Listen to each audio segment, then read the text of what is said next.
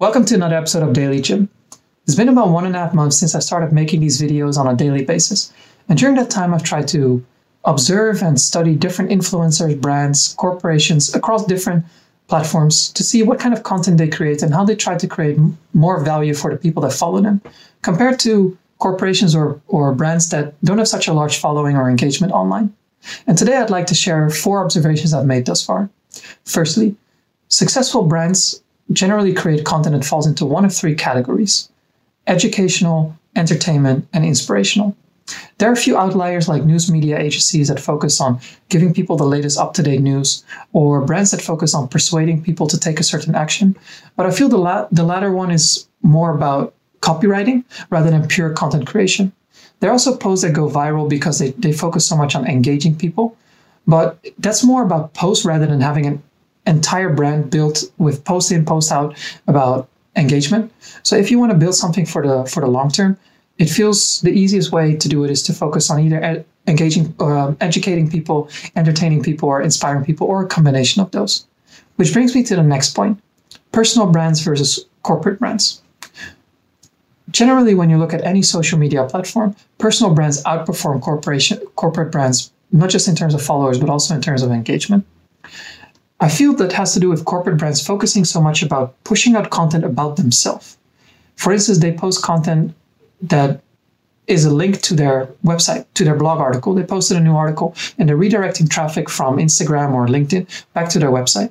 Or secondly, they post a commercial that they've made for TV or YouTube that's not actually custom made for that particular platform. And again, that's meant to start the sales journey rather than actually creating content that the user would think is useful. And finally, a lot of them they post about awards they won or prizes that they earned or being mentioned in a certain magazine, which is all about me, me, me, me, me, not about what the other person is, what is valuable for the other person. The awards, I also noticed that with personal brands, but generally they create some kind of uh, engagement in terms of congratulating people because there's a personal connection between the followers and the personal brand, which the corporate brand generally doesn't have because it's almost like a, it's a soulless entity after all. Which brings me to the third point is brands that are not doing so well generally focus on me, on what I want to post or what kind of, what kind of thing can I say about myself, rather than focusing about what is it that the person wants to consume on that particular medium even if I have content and I put it out on LinkedIn and Instagram, it's not going to generate the same kind of engagement on both platforms unless I customize the way I bring it, on the way I present it, or the way I write about it. But all in all, it has to be something that I know will create value for the people that consume that that um, that that content on that particular platform. Finally, probably the most important point is storytelling. What I've said so far is more about what kind of content, the focus of the content that does well and what doesn't really do well. But storytelling is more about how you bring that to the people that ultimately consume your content. It's not, it doesn't only apply to content creation, it also applies to copywriting or persuading people uh, when you're pitching an idea or presenting an idea or even public speaking. I feel if you're able to wrap it in a story, people engage with you much more. People are listening and much more to you or reading much more the thing that you actually wrote.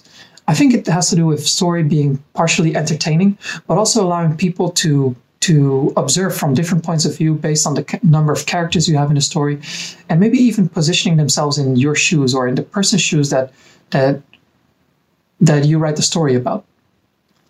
I hope you've taken some nuggets away from it. I'm definitely going to focus more on story writing in the next few weeks or months, trying to to add that to my repertoire of skills and hopefully create better content for you guys who are watching this and reading this. That's all I have to say for today. I'll be back with another video tomorrow and have a nice day, everyone.